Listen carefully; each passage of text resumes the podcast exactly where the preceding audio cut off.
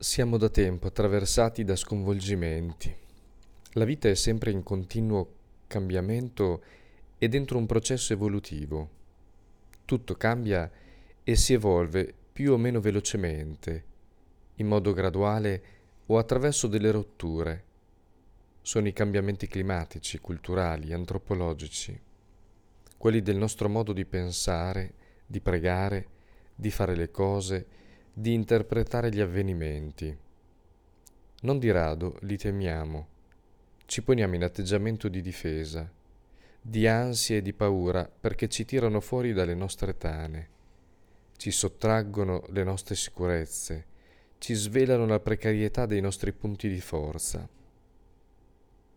Il Vangelo ci propone una strada diversa,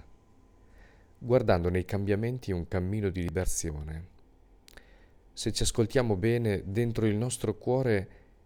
alberga questo desiderio di liberazione, ma tante volte abbiamo paura di assecondarlo e attendiamo che altri lo realizzino per noi. Non lo possiamo forzare, ma possiamo scegliere se appesantirci in dissipazioni, distrazioni e affanni, oppure cercare di alzare il capo per guardare come possiamo camminare, verso quella libertà che il nostro cuore desidera per potersi esprimere e donarsi nell'amore.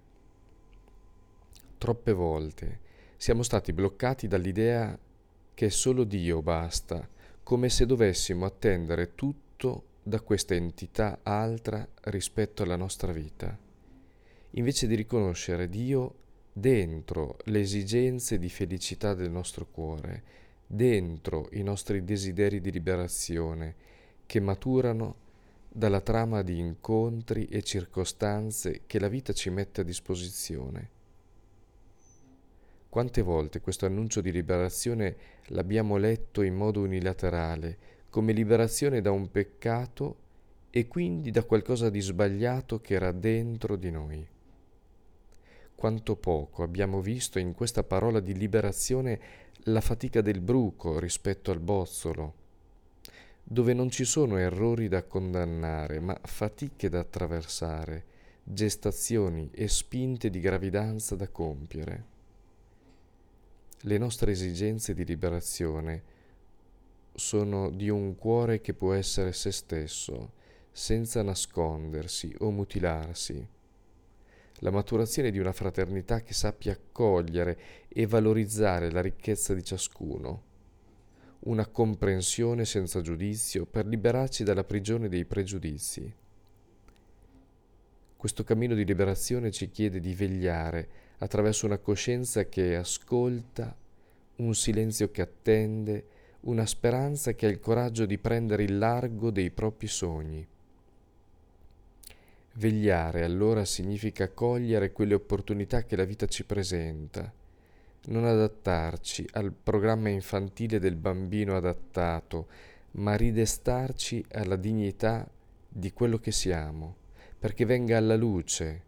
porti gusto, accenda desiderio nel cuore degli altri. Vegliare per non attendere che il nostro bambino ferito viva nella rabbia per ciò che non ha ricevuto, ma siamo noi a prenderci cura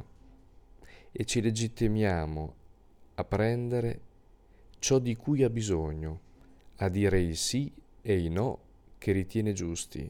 a donare quello che sente di rappresentarlo nel profondo. Vegliare tenendo viva quella domanda che ci abita, stando davanti ai diritti, dando legittimità al travaglio nel quale siamo. Se la preghiera significa essere sintonizzati sul desiderio e non sulla volontà, ci appare più chiaro che non è relegabile a qualche momento prefissato, ma si espande a tutto ciò che viviamo e tutto quello che siamo, perché il desiderio del cuore non conosce riposo, né separazione rispetto a ciò di cui si compone il vivere.